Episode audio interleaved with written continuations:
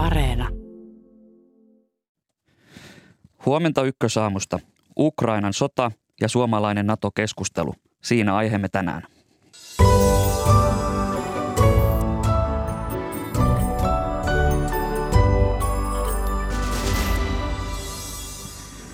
Venäjä jatkaa hyökkäystään Ukrainaan. Miten sota on viime yönä kehittynyt? Tästä lisää hetken kuluttua. Ukrainan sota on nostattanut suomalaisen NATO-keskustelun uudelle tasolle. Samalla Suomi teki historiallisen päätöksen aseavun antamisesta Ukrainalle. Näistä teemoista keskustellaan noin puoli yhdeksältä kolmen puolustusvaliokunnan jäsenen kanssa. Lähetyksen lopuksi käsittelemme vielä Kiinan suhtautumista Ukrainan sotaan ja lännen Venäjä-pakotteisiin. Minä olen Atte Uusinoka. Tervetuloa ajankohtaisten aiheiden pariin.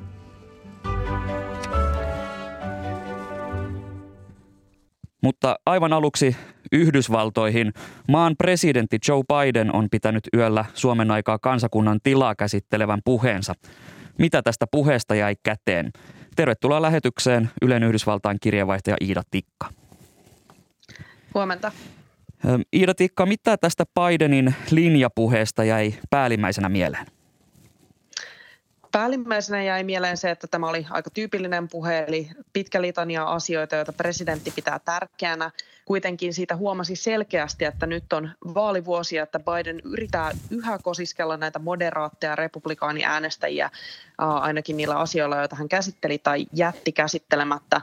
Biden ei esimerkiksi puhunut sellaisista aiheista, joista hän on aiemmin puhunut paljonkin, mutta jotka jakavat puoluelinjojen mukaisesti, eli esimerkiksi demokratian tilasta Yhdysvalloissa, eikä hän laisinkaan maininnut tätä Trumpin vallankaappausyrityksen tutkintaa. Siellä salissa oltiin myös tällä ilman maskeja, Eli tässä vaiheessa aletaan jo Yhdysvalloissa siirtyä tällaiseen koronan jälkeiseen aikaan ja puheensa jälkeen Biden kiersikin siellä jo kättelemässä ja halailemassakin näitä kongressiedustajia.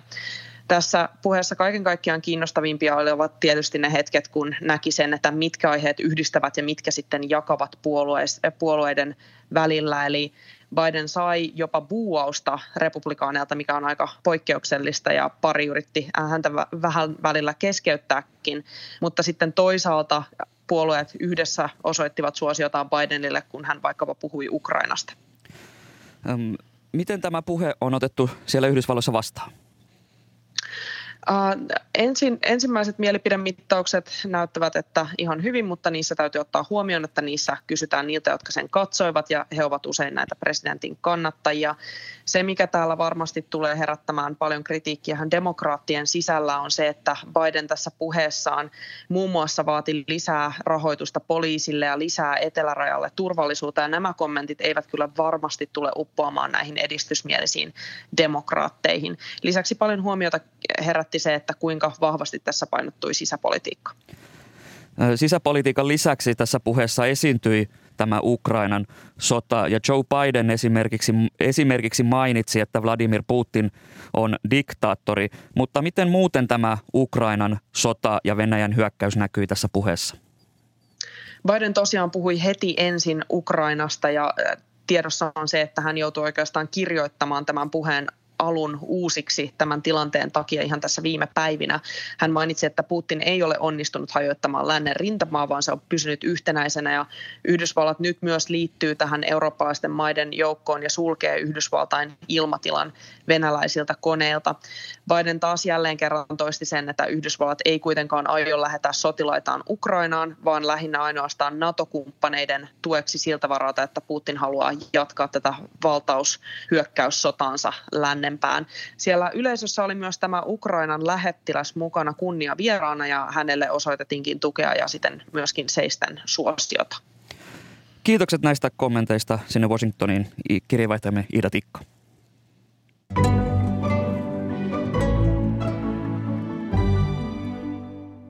Taistelut Ukrainassa jatkuvat nyt seitsemättä päivää. Nyt katsomme sodan kuvan kehitystä kahden kokeneen sotilaan kanssa. Tervetuloa studioon puolustusvoimien entinen komentaja Jarmo Lindberg. Kiitos. Sekä puolustusvoimien entinen tiedustelupäällikkö Harri Ohraaho. Kiitos. Ja Ohraaho nykyään työskentelet puolustusministeriössä neuvottelevana virkamiehenä. Mutta nyt kun alkuun perataan hieman viime yön Ukraina-uutisointia, niin satamakaupunki Mariupol on piiritetty venäläisjoukkojen toimesta. Yleisradioyhtiö BBCn mukaan Venäjän joukot ovat saaneet Etelä-Ukrainan Hersonin kaupungin haltuun ja Itä-Ukrainan Harkovaan on laskeutunut Venäjän laskuvarjojoukkoja. Niin Jarmo Lindberg, miltä Ukrainan sodan tilanne tällä hetkellä näyttää? Venäjä edelleenkin käyttää voimaa, jota sillä on siellä – ja tässä sanotaan, että 75, jopa 80 prosenttia varatusta voimasta on, on käytössä, mutta ne kaikki ei ole sitoutunut näihin taisteluihin. Eli kyllä heillä on sinne heittää, heittää sitä lisävoimaa. Ja, ja tässä mainittu Mariupol on on hyvinkin kriittinen tällä hetkellä, että jos se Mariupol kaatuu siitä, niin, niin silloin se yhdistää Krimiltä rantaa pitkin sen maa-alueen Venäjälle. Toinen, mikä on tässä vaarallinen Ukraina kannalta, on se, että jos Krimiltä pääsee etenemään pohjoiseen ja, ja sitten tuolta Harkovista niin pääsee etelään, niin jos Venäjä sulkee sen alueen, niin sinne voi jäädä ikään kuin mottiin suuri määrä ukrainalaisia – joukkoja. Ja todennäköisesti tässä on kyllä kovat taistelut edessä. Mistä se kertoo, että näitä laskuvarjojoukkoja on päässyt laskeutumaan tuonne Harkovaan? No Harkovahan on aika lähellä ö, rajaa, että et, et siitähän ei Venäjän rajalla kovin pitkä ö, matka. Ja, ja tässä kun tuo Ukraina ilmapuolustus on edelleen – ollut toiminnassa ja siellä on olkapääohjuksia, niin tällaisilla isoilla, hitailla, raskailla kuljetuskoneilla on hyvin riskialttista lähteä lentämään tässä tilanteessa syvälle Ukrainan alueelle. Mutta tällaisen rajakaupunkiin niin pystyy tulee kuljetuskoneella, jos se nyt on ollut kuljetuskoneesta tehty laskuvarjopudotus, kun tästähän vaan tämmöiset otsikkotason tiedot. Venäjä varoitti eilen Kiovan asukkaita, että Venäjä tulee iskemään kohteisiin kaupungin keskustassa. Ja eilen näimme iskun tähän TV-torniin ja on, on sanottu, että tässä iskussa kuoli viisi ihmistä. Niin Harri Ohraaho, mistä se kertoo, että Venäjä nyt kohdistaa hyökkäyksiä tällaisiin kaupungin toimivuuden kannalta tärkeisiin kohteisiin? Joo, kiitos. Tämä on erittäinkin odotettavaa tietysti, että kaikki mikä liittyy tiedonvälitykseen ja, ja siihen, millä tavalla – vastustaja, tässä tapauksessa tietysti Venäjälle. Ukraina, pystyy saamaan lävitseen näitä omia ö, viestejään, niin, niin se itse ö, isku ei sinne ollut mitenkään ö, mitenkään odottamaton.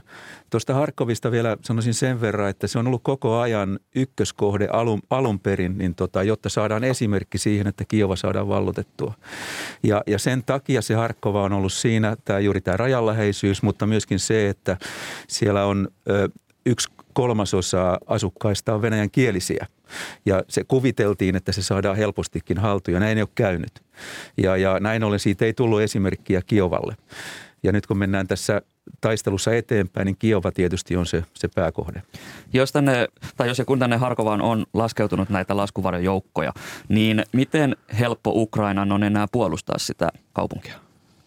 No kaupunkisota, johon ukrainalaisilla on ollut nyt aikaa useita vuorokausia valmistautua, niin on kyllä edet, erittäin tämmöistä työlästä ja hidasta kortteli, korttelilta – taistelua, jossa välttämättä niin ei tämmöinen puhdas, puhdas niin kuin tulivoima ja, ja ylivoima niin ei sitä ratkaise. Että siellä pärjää sitten tämmöiset yksittäiset taistelijat, joilla on sinkoja ja tarkkuuskivääriä ja, ja rynnäkkökivääriä ja, ja käsikranaatteja. Ja varmasti ukrainalaisilla nyt on ollut riittävän pitkää motivaatio motivaatiota valmistautua siellä kaupungeissa juuri tämän kaltaiseen sodankäyntiin. Ja tästähän kertovat esimerkiksi nämä tiedot näistä Molotov-koktaileista, joita kansalaisille on jaettu. Mutta mediassa on myös ollut puhetta tästä Kiovaan suuntautuvasta venäläisestä sotilaskolonnasta, joka oli eilisten arvioiden mukaan yli 65 kilometriä pitkä, niin äh, mihin Venäjä vaikuttaa tällä valmistautuvan? Onko siinä kyse tästä mahdollisesta tulevasta Kiovan piirittämisestä vai jopa täysmittaisesta tuhoamisesta? No ensinnäkin eh, se kertoo siitä, eh, tämä kolonna, kun se sinne on nyt pysähtynyt jo aika pitkään ollut siellä, että, että Ukrainalla ei ole näitä pitkän, pitkän kantaman järjestelmiä, millä se voisi niihin vaikuttaa, koska missään muualla niin yhdellä tiellä tällaista valtavaa joukkomäärää ei kyettäisi seisottamaan. Ja tässä on ollut kuvia, joissa ukrainalaiset on siellä Antonovin lentokentän lähellä Hostomelissä niin onnistunut iskemään johonkin ajoneuvoihin. Ja, ja nyt jos heillä olisi kykyä – niin, niin, niin iskeä, niin, niin nythän kannattaisi tähän pysähtyneeseen kolonnaan niin pelloilta niin iskeä ja yrittää pilkkoa sitten näillä edes näillä panssarintorjunta-aseilla, mitä, mitä heillä on käytössään. Ja tietysti kun se voima on niin valtava, niin jos Venäjä onnistuu sen sieltä nyt tunkemaan, niin, niin sillä voi huomattavasti piirittää Kiovaa ja, ja epäilemättä se lopullinen kohde on Kiovan hallinto ja Kiovan hallinnon lamauttaminen. Harri Ohraho, mitä se kertoo Venäjän tiedustelun onnistumisesta, että tällainen näinkin pitkä sotilaskolona on uskallettu laittaa sinne maaperälle? Tiedustelua tietysti on monella tasolla. On strateginen tiedustelu, joka liittyy tähän nimenomaan tähän koko operaation lähtöön. Ja äh, siinä on saattanut olla niin kuin tiedustelun ja sitten itse, itse tiedon tarvitsijan välilläkin jopa, jopa tämmöisiä ö, keskusteluita siitä, että onko tämmöinen operaatio, näin laajamittainen operaatio mielikästä, mutta sitten on todettu näin, että, että, että tämä ukrainalaisten tahto murtuu ja, ja saamme tämän tämmöisellä rajoitetulla operaatiolla, ensimmäisen por, portaan operaatiolla lamautettua. Näin ei käynyt. Ja sitten lähdettiin uudelleen tämmöisen operatiivisen tauon jälkeen rakentamaan tätä hyökkäystä eteenpäin Kiovaan ja se on vaatinut logistiikkaa, se on vaatinut kaikkea sitä uudelleen järjestäytymistä ja sen takia siitä on tullut tämmöinen pitkä letka, joka on kyllä niin tota, sotilastrategisesti todellakin niin kuin haavoittuva ja niin edelleen. Ja nyt kun he tulevat kohti Kiovaa, niin, niin äh, tilanne on varmastikin se, että on pitänyt tämmöinen ad hoc suunnitelma tehdä tämän Kiovan, Kiovan äh, saartamiseksi ja, ja pyritään siihen, että että, että edelleen se pää, pää, päätehtävä on tämän tahdon murtaminen Kiovan hallinnolta ja siihen pyritään kaikki, kaikki laittamaan. Eli tällä kolonalla on myös pelotevaikutus ukrainalaisten puolustustahdon murentamiseksi. Juuri näin ja, ja, ja sitten toinen asia on sitten se, että millä joukoilla mennään, jos näin päätetään Kiovan sisään, koska Kiova on 5-10 kertaa vaikeampi kaupunkisodan näkökulmasta kuin Harkov – mikä siitä tekee niin vaikea? ensinnäkin Kiova on seitsemällä kukkulalla. Siellä on erittäin ma- maastoerot ovat suuret, 3,5 miljoonaa ihmistä ja, ja sitten löydetäänkö ne keskeiset strategiset kohteet, siellä se vie oman aikansa ja sitähän parhaillaan Venäjä yrittää myöskin siellä Kiovan sisällä. Eli, eli tämä maalittaminen, maalittaminen on käynnissä tällä hetkellä etenkin PT-operaatioiden ja erikoisjoukkojen toimin. Tässäkin on tullut jo esille, että Venäjällä on ollut hieman logistisia vaikeuksia tämä, tähän kolonnaan liittyen. Niin miten Kertooko se siitä, että Venäjä on lähtenyt tietyllä tavalla soitellen sotaan, jos, jos perusasioissa, kuten logistiikassa, esiintyy ongelmia? Jarmo Lindberg. No se oli erikoista, että, että, Venäjä aloitti tämän operaation sille, että siinä ei ensin tehty tällaista massiivista kyberhyökkäystä, elektronista sodankäyntiä ja sitten niin, niin pitkän kantaman aseella lamautettu toimintoja, vaan nämä maavoimien joukot lähtivät kolonnina pitkin teitä niin heti ensiminuuteilla liikkeelle. Ja, ja, ja etenivät sen, minkä etenivät – ja, ja sitten tässä, kun ne menivät tieuria pitkin, eivätkä taistelleet ikään kuin tämmöisenä taisteluosastoina, eikä sitä yhdistetty eri aselajien ja, ja ilmaaseen yhteiseksi operaatioksi, niin niin nehän olivat, olivat vain ajoneuvoja pitkänä jonona tiellä. Ja nyt kävi niin, että ukrainalaisilla oli niille ehditty antaa sopivat aseet, eli nämä panssarintorjunta-aseet ja olkapääohjukset – he pääsivät iskemään sinne näihin kolonniin ja, ja, ja siellä oli joitain ö, tällaisia indikaatioita, että, että jos taistelupanssarivaunut ja nämä, joilla oli kovempi kuori, niin oli edennyt kauemmaksi, niin sitten oli isketty niihin huoltoajoneuvoihin ja kun ne huoltoajoneuvot olivat räjähtäneet, niin lopulta taisteluajoneuvoilta alkoi polttoaine loppua. Eli, eli tuota, tämä on ehkä ollut aika hämmentävää, että on näin näihin teihin sitoutuneesti ajettu jonoina, eikä ole edetty tällaisina kokonaisina taisteluosastoina. Palataan vielä tuohon alkuun. Miten koet, että miksi tällaista laajaa kyberhyökkäystä tai pitkämatkan hyökkäystä ei tehty siinä alussa? Niin, niin, tässä voi olla, voi, voi olla sellaisia tekijöitä, että, että jos on oletettu, että, että operaatio on ollut nopea, niin, niin se, sitä on suunniteltu tätä ensimmäistä vaihetta ehkä vähän tällaisena rajoittuneempana, eikä ole koko yhteiskuntaa haluttu lamauttaa – eikä ole haluttu kaupunkeja tuhota, jotta se ei olisi kohdistunut kansalaisiin ja tällaiseen siviili infrastruktuurin. Toinen vaihtoehto on myöskin sitten se, että Venäjän joukot ovat itse tarvinneet näitä järjestelmiä siihen omaan kommunikaatioon, koska tässä on myöskin indikaatioita siitä, että, että venäläisillä nämä heidän viestijärjestelmät eivät ole olleet täysin toimivia tämän operaation aikana. Harri Ohraaho. Ulkoasiainvaliokunnan puheenjohtaja Jussi Hallaaho kommentoi eilen Helsingin Sanomissa, että länsimaiden pitäisi tehdä sotilaallinen väliintulo Venäjän pysäyttämiseksi Ukrainassa. Niin miten kommentoit tätä ulostuloa? Tällä hetkellähän NATO on organisaationa sel- selkeä sanoisi tuonut esille sen, että NATO ei sekannut tähän joukoilla, vaan totta kai antaa sitä apua, mitä mitä Ukraina tarvitsee aseellisesti mukaan lukien ja, ja se kynnys lähteä tukemaan suoraan Ukrainaa on tietysti erittäin korkealla. Miten Jarmo Lindberg näet tämän ulostulon?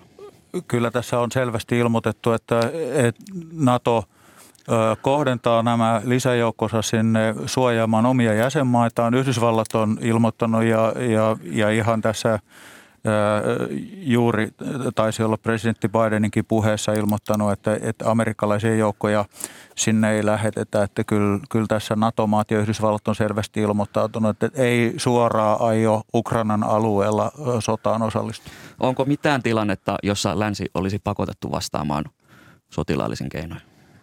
No silloin tietysti, jos NATO-maata kohtaan osoitetaan sotilaallisia toimia.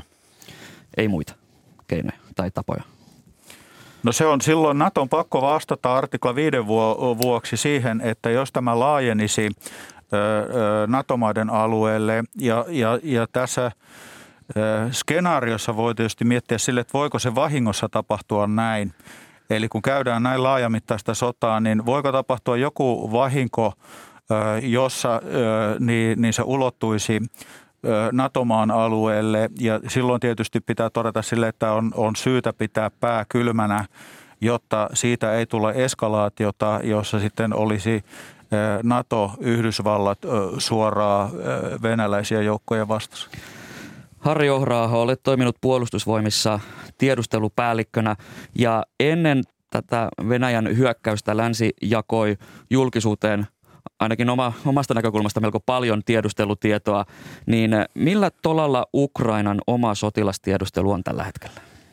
Ensinnäkin tämä ensimmäinen havainto, mitä, mitä mainitsit, niin, niin, niin se on merkitsevää siinä mielessä, että julkistettiin semmoista tiedustelutietoa, joka ei ole, tai joka on saatu salaisin keinoin ja se on sitten niin kutsutusti sanitoitu eteenpäin. Sillä on toivottu olevan merkitys Venäjän päätöksentekoon. Muun muassa näin, ollaan ilmoitettu näitä false flag mainilan laukaustilanteita ja niin poispäin etukäteen. Jos katsotaan Ukrainan puolustusta, niin tiedustelua, niin on mielenkiintoista, kun menee GUR, eli, eli sotilastiedustelun sivuille, niin siellä lukee, että Ukraina puolustaa maailmaa ja siellä on pistetty päivämäärä, tunti ja kuinka monta minuuttia Ukraina on puolustanut niin tota, läntistä maailmaa. Eli GRU, GUR on se sotilastiedustelu.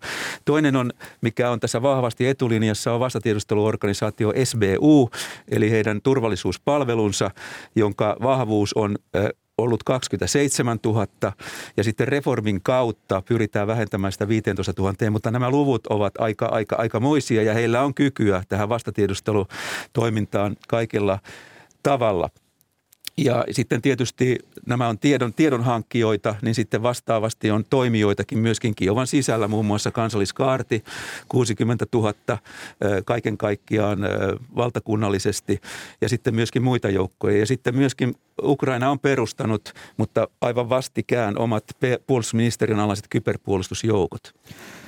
Ukrainan presidentti Volodymyr Zelenski on kommentoinut, että Venäjä iskee nyt tietoisesti siviilikohteisiin, niin puolustusvoimien entinen, entinen komentaja Jarmo Lindberg, mistä se kertoo?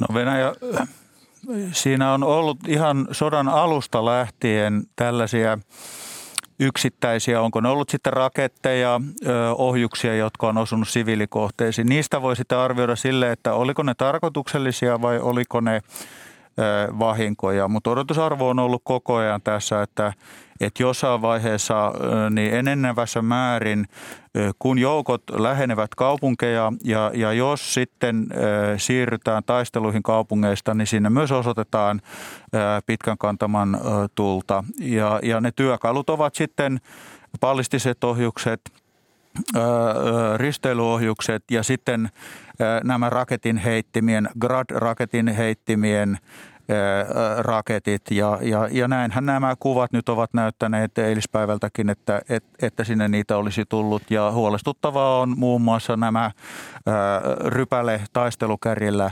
varustetut raketiheittimien raketit, joissa kuvissa näyttää, että siellä nämä tytärpommit räjähtelevät keskellä kaupunkia. Jarmo Lindberg, olet myös entinen ilmavoimien komentaja ja tässä on hieman ihmetelty mediassa sitä, että, että Venäjä ei ole vieläkään saanut tiettyä ilmaherrutta Ukrainasta tai Ukrainassa, niin mistä se kertoo? Tässä on joitakin kuvia ollut siitä, mitä he ampuivat noihin lentotukikohtiin pitkän kantaman aseita ja, ja ne, niitä, niitäkään Venäjällä näitä pitkän kantaman täsmäaseita ei ole valtavia määriä ja sitä paitsi niitä on sitten käytetty jonkun verran jo tuolla Syyriassa. Ja, ja ne, ne, mitä on satunnaisia satelliittikuvia ollut, niin ne nyt ei ollut ihan vakuuttavia niitä, että paljonko niitä on ollut ja mihin ne on osunut. Eli, eli siis Ukraina ilmavoimat on ollut toimintakykyisiä. Sitten toinen asia on se, että koska nämä maavoimat lähti liikkeelle, niissä maavoimissa on mukana orgaanista ilmatorjuntaa, lyhyen ja keskikantaman ilmatorjuntaohjuksia, jolloin venäläisen täytyisi olla tarkkoja, että he eivät ammu omia koneitaan alas. Ja sitten kolmas tekijä tässä on se, että, että Ukrainallahan on siis venäläisiä lentokoneita, Suhoi ja MiG-hävittäjiä, eli heillähän on tunnistusongelmia. Kiitokset tästä keskustelusta puolustusvoimien entinen komentaja Jarmo Lindberg ja puolustusvoimien entinen tiedustelupäällikkö Harri. Kiitos. Kiitos.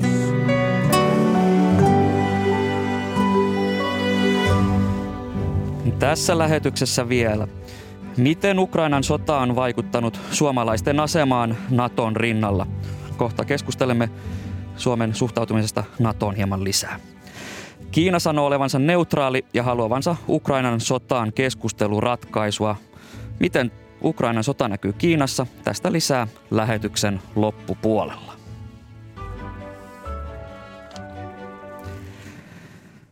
Venäjän hyökkäys Ukrainaan on kiihdyttänyt keskustelua Suomen NATO-jäsenyydestä. Ylen teettämän kyselyn mukaan 53 prosenttia vastaajista kannattaa nyt NATOon liittymistä ja eilen eduskunnassa keskusteltiin esimerkiksi NATOsta. Tervetuloa keskustelemaan aiheesta eduskunnan puolustusvaliokunnan jäsenet, valiokunnan varapuheenjohtaja Jari Ronkainen perussuomalaisista. Huomenta. Sekä jäsenet Erkki Tuomioja SDPstä. Kiitos ja vielä kokoomuksesta Jukka Kopra. Hyvää huomenta teille kaikille. Tässä tuli mainittua tämä Ylen teettämä kysely ja sen mukaan nyt ensimmäistä kertaa enemmistö vastaajista kannatti NATO-jäsenyyttä. Niin äh, Jari Ronkainen, miten eduskunnassa suhtaudutaan tähän aika voimakkaaseenkin NATO-kannatuksen muutokseen? No tietysti on päivän selvää, että kun me ollaan nähty, mitä viime torstain jälkeen Ukrainassa on tapahtunut Venäjän toimesta, niin, niin siihen suomalaiset luonnollisesti reagoi. Ja kyllähän se tietysti viestiä antaa meille päättäjille siitä, että mikä, mikä mahdollisesti on se suhtautuminen. Mutta tällä hetkellä ei ole vielä käyty niin syvällistä keskustelua, että puolueen johdothan on toki tavanneet ja, ja käyneet sitä keskustelua, mikä pitääkin avata jossain kohtaa, mutta vielä ei olla riittävän syvällä. Jukka Kopra, miten näet tämän te- kyselyn vaikutuksen? No on ilahduttavaa havaita, että Suomen kansaan voi luottaa ja suomalaiset näkevät asian kirkkain silmin, alkavat nähdä. Ö, tilannehan on nyt tullut päälle hyvin nopeasti. Kokoomus on aina kannattanut NATO-jäsenyyttä ja kannattaa ripeää etenemistä siinä nytkin, mutta se ei ole yksinään meistä kiinni, vaan muiden puolueiden on muodostettava asiaan kantansa ja me haluamme nyt antaa muille puolueille rauhan ja tilaa tämän asian prosessointiin ja toivomme tietysti, että eduskunnan enemmistö päätyisi suotuisalle kannalle NATO-jäsenyyden suhteen. Entä Erkki Tuomio ja miten kommentoit? Tämä kysely tietysti heijastaa tässä tilanteessa ihmisten tuntoja ja pelkojakin ja se on otettava totta kai huomioon. Mutta me olemme nyt kuitenkin sopineet siitä kaikkien puolueidenkin kesken, että tätä asiaa tarkastellaan hyvinkin perusteellisesti. Ei niin, emme tarvitse kuukausien selontekovalmistelua, mutta ei tämä ole mikään päivien asia eikä mikään välitön kysymys. Ja sen vuoksi niin minusta on hyvä pyrkiä nytkin siihen, että sitä mitä teemmekin, niin se tapahtuu laajalla yhteisymmärryksellä. Näin on Suomessa hoidettu ulko- ja turvallisuuspolitiikkaa ja se on ollut meidän vahvuutemme. Haluaisin vain nostaa esiin sen, että tässäkin asiassa on tärkeää, että kulkisimme yhtä jalkaa Ruotsin kanssa, koska Ruotsi on meidän tärkein tukijamme ja naapurimaamme. Ja vaikka teemme molemmat aina itsenäisiä ratkaisuja, on kuitenkin hyvä, jos me päätyisimme sitten samanlaisiin näkemyksiin. Se, on, se olisi tietysti, kiitos, se olisi tietysti optimiratkaisu, että Ruotsin kanssa yhdessä NATOon mentäisiin, mutta me emme voi myöskään hirttäytyä siihen, että Ruotsi mahdollisesti tekee tästä negatiivisen tai kielteisen päätöksen jos Ruotsi näin tekee, siitä huolimatta olemme kokoomuksessa ja olen henkilökohtaisesti sitä mieltä, että Suomen tulisi NATO-jäsenyyttä hakea. Eli tämä tietynlainen Suomi ja Ruotsi hakevat yhdessä, niin sitä ei tässä kohtaa mahdollisesti tarvittaisi? No se olisi, se olisi paras vaihtoehto, että se tapahtuisi näin, mutta me, meidän ei tule jumiutua siihen. Jos prosessi hidastuu Ruotsissa, niin – niin me, meidän ei sitä pidä jäädä odottelemaan. Että täytyy muistaa, että Ruotsi on ihan eri asemassa. Tässä kuitenkin luodaan suojaa Venäjää vastaan ja Ruotsilla on, on eri maantieteellinen asema. Toki on todettava vielä nopeasti se, että – jos kävisi niin, että Suomi menee NATOon ja Ruotsi jää siitä sen ulkopuolelle, niin se loisi kyllä hyvin hankalan tilanteen sitten käytän, käytännönkin asioiden järjestelyille. Äh, Jari on kuitenkin myöskin muistettava, että Ruotsi on se maa, jolla on aidoin intressi Suomen itsenäisyyden no. turvaamiseen. Ja sen vuoksi meidän ei kannata katsoa vain mahdollisimman etäisten maiden intressejä, vaan nimenomaan se, jolla on yhteinen intressi Suomen kanssa. Kyllä. Nyt tähän kohtaan Jari Ronkaiselta perussuomalaisista. Miten tiukasti näkemyksesi mukaan tämä jäsenhakemus pitäisi olla sidottuna Ruotsin ratkaisuun? No kyllähän totta kai Ruotsi on meille tärkeä kumppani ja tässä, tässä avattiinkin edellä aika hyvin sitä, että – miksi pitäisi ehdottomasti mennä Ruotsin kanssa käsikädessä, mutta, mutta olen Jukka Kopran kanssa siinä mielessä samaa mieltä, että, että me ei voida niin kuin ikään kuin jäädä sitten myöskään Ruotsin päätösten vangiksi, vaan kyllä meillä pitää olla sitten mahdollisuus tehdä myös omia ratkaisuja, mutta se olisi se ideaali vaihtoehto, että yhdessä sitä lähdettäisiin hakemaan, jos näin tapahtuisi. Ruotsin sosiaalidemokraattien vähemmistöhallitus on viestittänyt, ettei Ruotsi ole hakemassa jäsenyyttä ennen valtiopäivän vaaleja ja nämä vaalit järjestetään tulevana ö, syksynä. Niin aiheuttaako tämä jonkinlaista epävarmuutta Suomelle, Ronkainen? Joo, itse asiassa tota, tässä on kuitenkin kyseessä nyt, että meillä on olemassa aikaikkuna, jota me ei tiedetä, miten pitkä se on.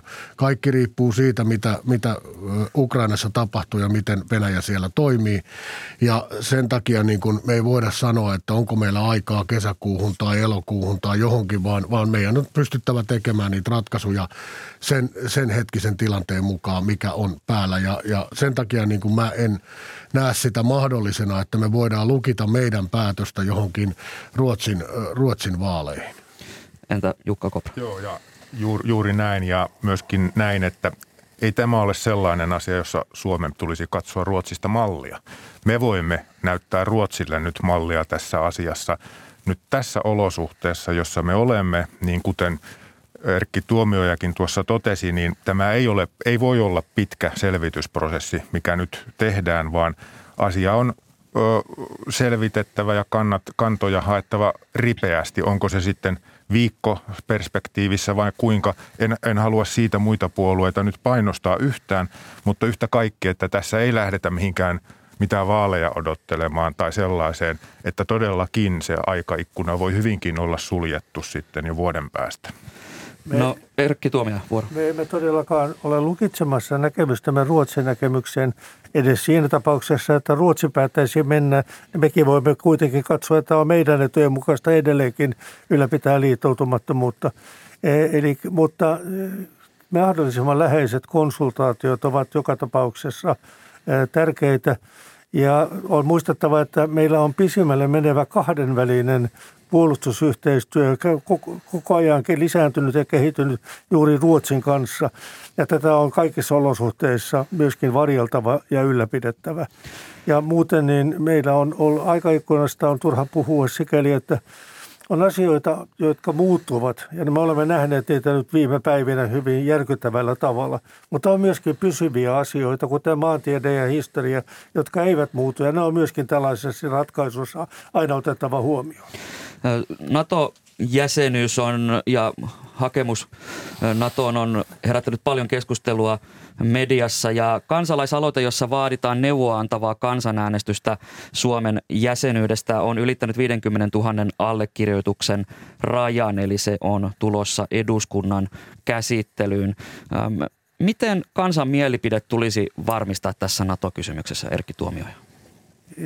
Tämä ei ole asia, joka nyt ratkeaa kansalaisaloitteiden pohjalta. Ne ovat osa tätä keskustelua, ne otetaan huomioon, ja, mutta – Tämä kansanäänestysaloite on sikäli epäjohdonmukainen, että jos kansanäänestystä halutaisiin, ja se on mielestäni tietysti aina toki se varmin tapa, jolla kansan mielipide voidaan varmistaa, mielipidetiedustelut eivät sitä korvaa, niin se on, se on prosessin päätepiste, ei sen alkupiste. Ja siitä siihen sen mahdollisuuteen palataan, jos se prosessi käynnistyy ja sellaista halutaan. Jari Ronkainen neuvoa antava kansanäänestys on niin kuin, niin kuin mun mielestä niin kuin hyvin hyvä, hyvä tapa niin kuin todentaa tällaisissa isoissa asioissa sitä, että mitä kansa oikeasti haluaa. Meillä on muutamia ongelmia – Toinen on tämä aikaikkuna ja toinen on, että miten me saadaan kansalle se tieto, mitä ne tarvii, että ne pystyy tekemään sen päätöksen.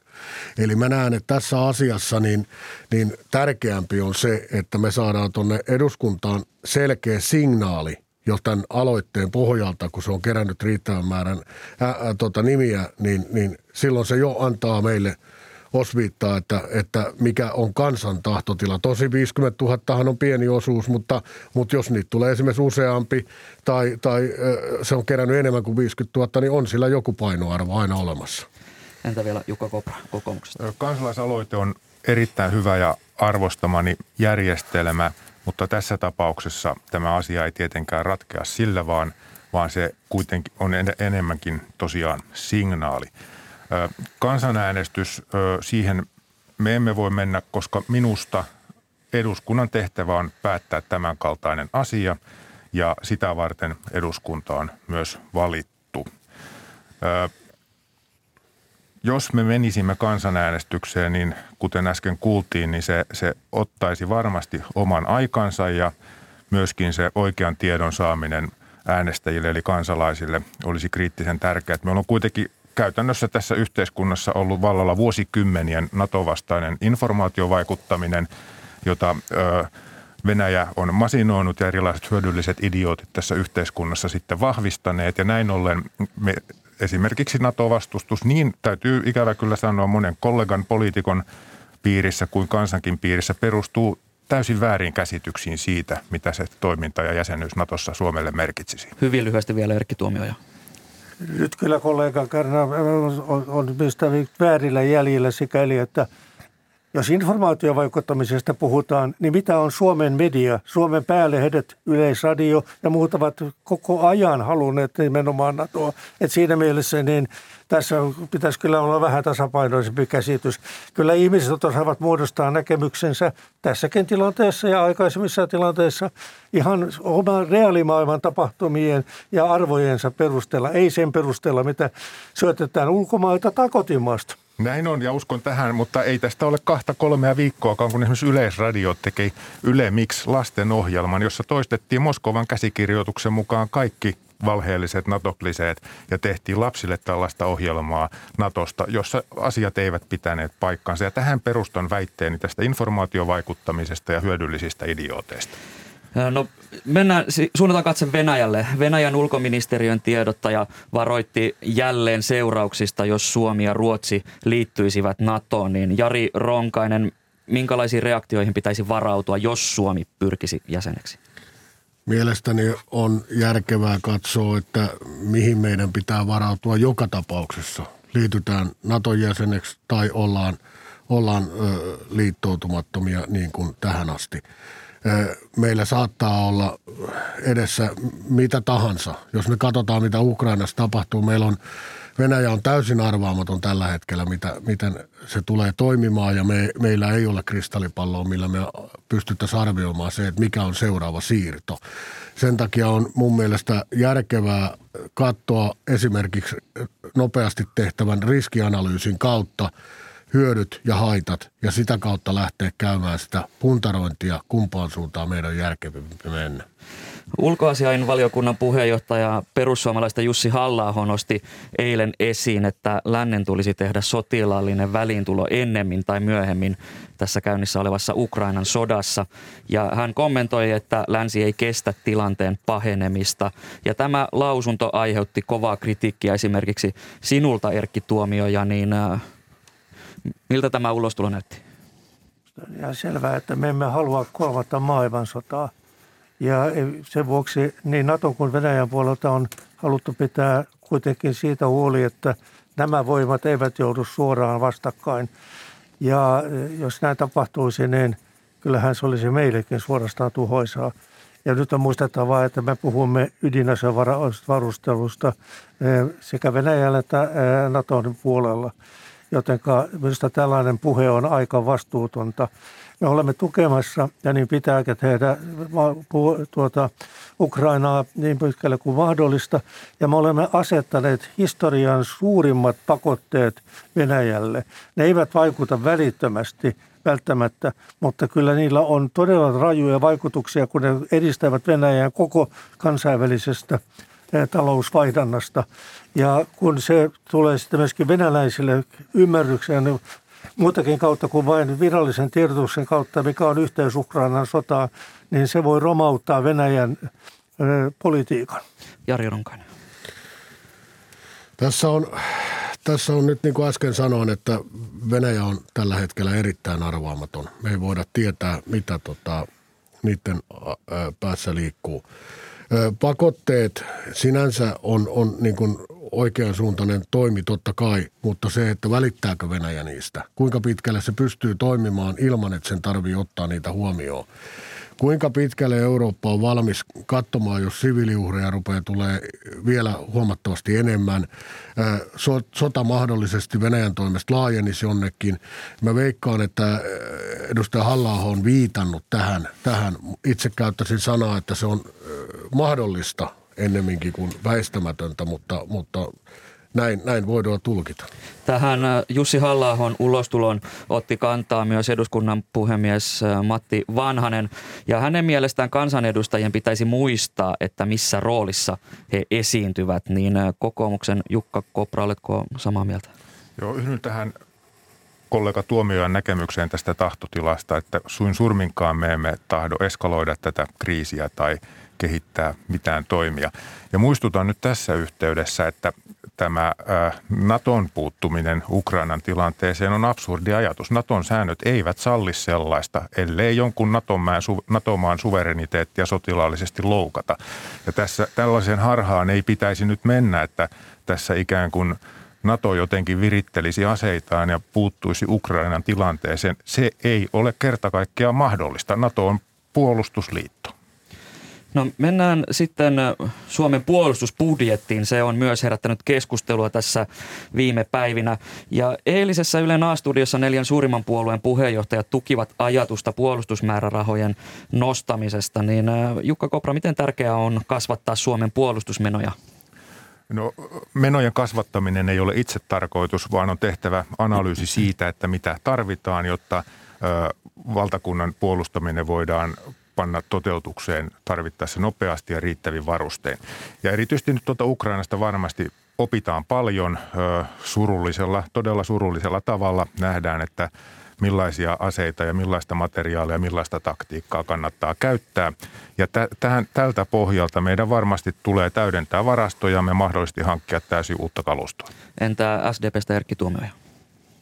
Totta kai tässä tilanteessa on käytävä lävitse, onko sellaisia puutteita ja tarpeita, joten kautta voidaan meidän valmiuksiamme parantaa. Mutta on kyllä myöskin muistettava, että Suomi on Euroopan maista itse asiassa suhteellisesti vankimmin varustautunut ja varautunut maa. Me olemme pitäneet huolen omasta puolustuksestamme, emmekä ole kaihtaneet myöskään kalliita hankintoja, mutta sen ytimessä on kuitenkin 280 000 koulutetun sotilaan reservi, jollaista millään suuremmallakaan eurooppalaisella maalla ei ole enää tänä päivänä käytettävissä. Että emme ole mitenkään heikoilla kuitenkaan, se on muistettava. Se on totta.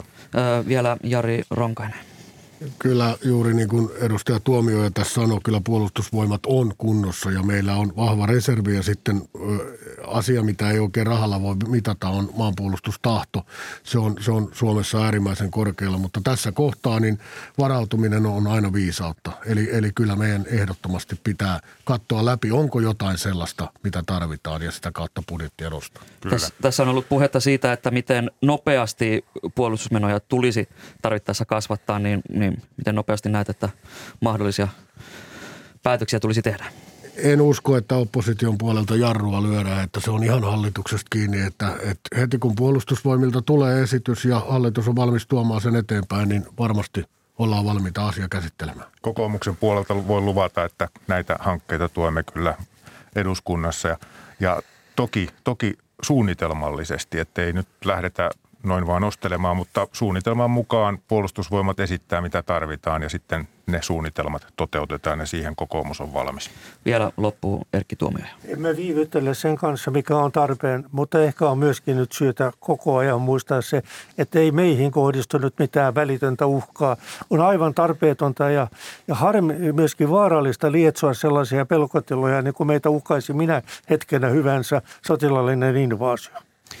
Kiitokset tästä keskustelusta SDPn Erkki Tuomio ja kokoomuksen Jukka Kopra sekä perussuomalaisten Jari Ronkainen. Kiitos. Kiitos.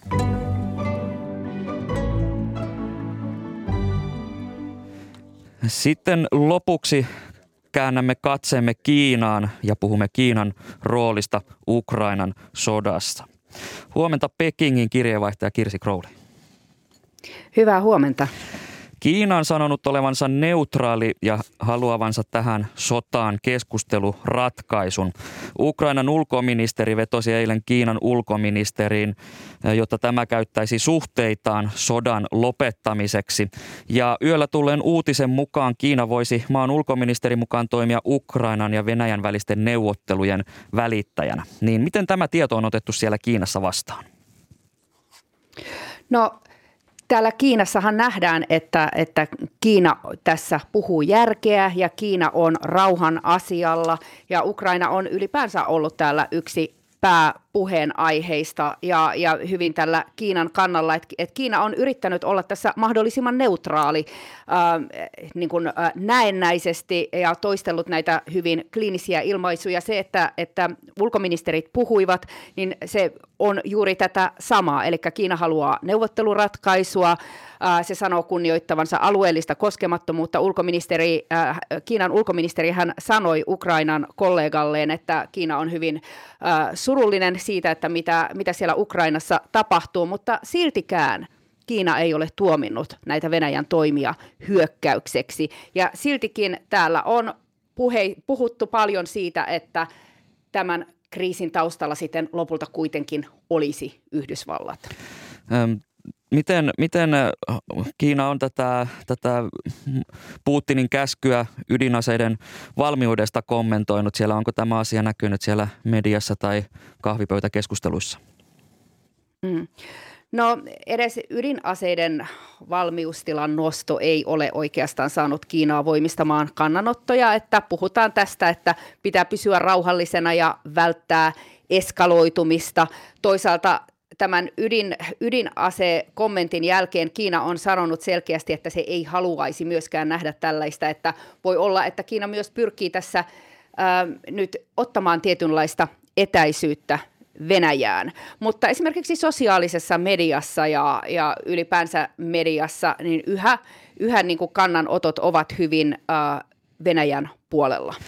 Länsi on asettanut Venäjää kohden hyvinkin rajuja pakotteita, niin miten nämä lännen pakotteet, miten niitä on kommentoitu siellä Kiinassa? Mm. No esimerkiksi Kiinan ulkoministeriön lehdistöedustaja kommentoi lehdistötilaisuudessa, että nämä pakotteet eivät ratkaise ongelmia, ne ainoastaan lisäävät niitä ja Kiinahan pitää näitä pakotteita yksipuolisina ja laittomina ja haluaa tietysti tätä neuvotteluratkaisua, mutta tässä on taustalla ylipäänsä tämä Kiinan näkemys, että, että, että tämä Ukrainan kriisi ei ole vain Ukraina, vaan että se on nimenomaan uh, his, niin kuin Kiinan mukaan historiasta kumpuava Yhdysvaltain vaikutusvalta, Naton laajeneminen. Ja, ja Kiina on myös uh, ottanut esille sellaisen asian, että se haluaisi, että Euroopassa olisi omat turvallisuusrakenteet sen sijaan, että että, täällä olisi, että siellä olisi Yhdysvaltain johtama liittouma. Kiinan johtaja Xi Jinping tapasi Vladimir Putinin olympialaisten avajaisissa ja he tekivät yhteisen julkilausuman yhteistyöstä ja kommentoivat myös esimerkiksi NATOa. Niin äh, miten merkittävä tämä näiden johtajien tapaaminen oli juuri vähän ennen tätä Venäjän hyökkäystä? No se oli hyvin merkittävä ja erityisesti juuri siksi, että se tapahtui näin juuri ennen tätä hyökkäystä. Siinä Xi ja Putin antoivat yhteisen lausunnon strategisesta kumppanuudesta, ei liittolaisuudesta, mutta puhuttiin, että, että maiden välillä on ystävyys ilman rajoja ja yhteistyö ilman mitään kiellettyjä alueita. Siinä puhuttiin, että, että tämä kumppanuus on nimenomaan tähdätty Yhdysvaltain vaikutusvallan kasvua vastaan, erityisesti Naton laajeneminen ja sen vastustaminen mainittiin, ja että Venäjä tukee Kiinan taivan politiikkaa. Tämä oli hyvin ideologinen kannanotto, jossa puhutaan jopa niin kuin uudesta maailman järjestyksestä, mutta sitten toisaalta voisi ajatella, että, että tästä julkilausumasta äh, on nyt tullut myös jonkinlainen riippa Kiinalle, jos Venäjä sitten lähtee tekemään toimia, joita, joita, joihin Kiina ei ehkä olisi olettanut Venäjän ryhtyvän. Kiinan tähtäimessä on ollut jo jonkin aikaa Taivan, niin miten Kirsi Crowley näette, että nämä lännen kovat pakotteet, Venäjälle suunnatut pakotteet, niin vaikuttavat Kiinan ajatuksiin, ajatuksiin, jotka kohdistuvat tähän Taivaniin? No Kiinan mukaan Taivania ja Ukrainaa ei voi verrata. Että Kiina, Kiina katsoo, että Taivan kuuluu Kiinalle ja että on vain ajan kysymys, milloin Kiina liittää sen tähän Kiinan mantereeseen. Ja, ähm, mutta on kuitenkin analysoitu, että Kiina voisi tässä Ukrainan tilanteessa katsoa, että miten länsi ryhmittyy nyt Venäjää vastaan ja miten se voisi mahdollisesti vaikuttaa siihen, että jos jonain päivänä Kiina päättäisi hyökätä Taivaniin. Kiitokset näistä kommenteista kirjeenvaihtaja Kirsi Crowley ja mukavaa päivänjatkoa sinne Pekingiin. Kiitoksia. Ykkösaamu lähestyy loppuaan ja tätä lähetystä kanssani ovat tehneet Mikko Haapanen ja Mira Steenström. Lähetyksen tuotti Tarja Oinonen ja äänitarkkailijana toimi Anders Johansson. Studion on saapunut kanavan kuuluttaja Maria Holma. Hyvää huomenta. Huomenta. Minkälaisia kuunteluvinkkejä sinulla on tarjota Ykkösaamun kuuntelijoille? No jos vielä haluaa NATO-asioita syvennellä, niin tunnin päästä Brysselin koneessa Maija Elonheimon vieraana on Tuomas Forsberg – ja Maija Elonheimo kysyy tuttuun tapansa kysymyksiä, joita ehkä kaikki eivät uskalla, muun muassa siitä, miten sitovasti on puhuttu siitä, ettei NATO koskaan laajene itään. Siitä siis tunnin päästä kohta tietenkin muistojen boulevardi ja vähän rauhallisempaa Kalle Haatasen keskusteluohjelmassa Hippokratees aiheena puolen päivän jälkeen ja Riston valinta 11. Kiitokset Maria Holma. Eli keskiviikon ykkösaamu on loppumaisillaan ja tässä mennään kohti uutisia. Minä olen Atte Uusinoka ja toivotan kaikille rauhallista päivän jatkoa.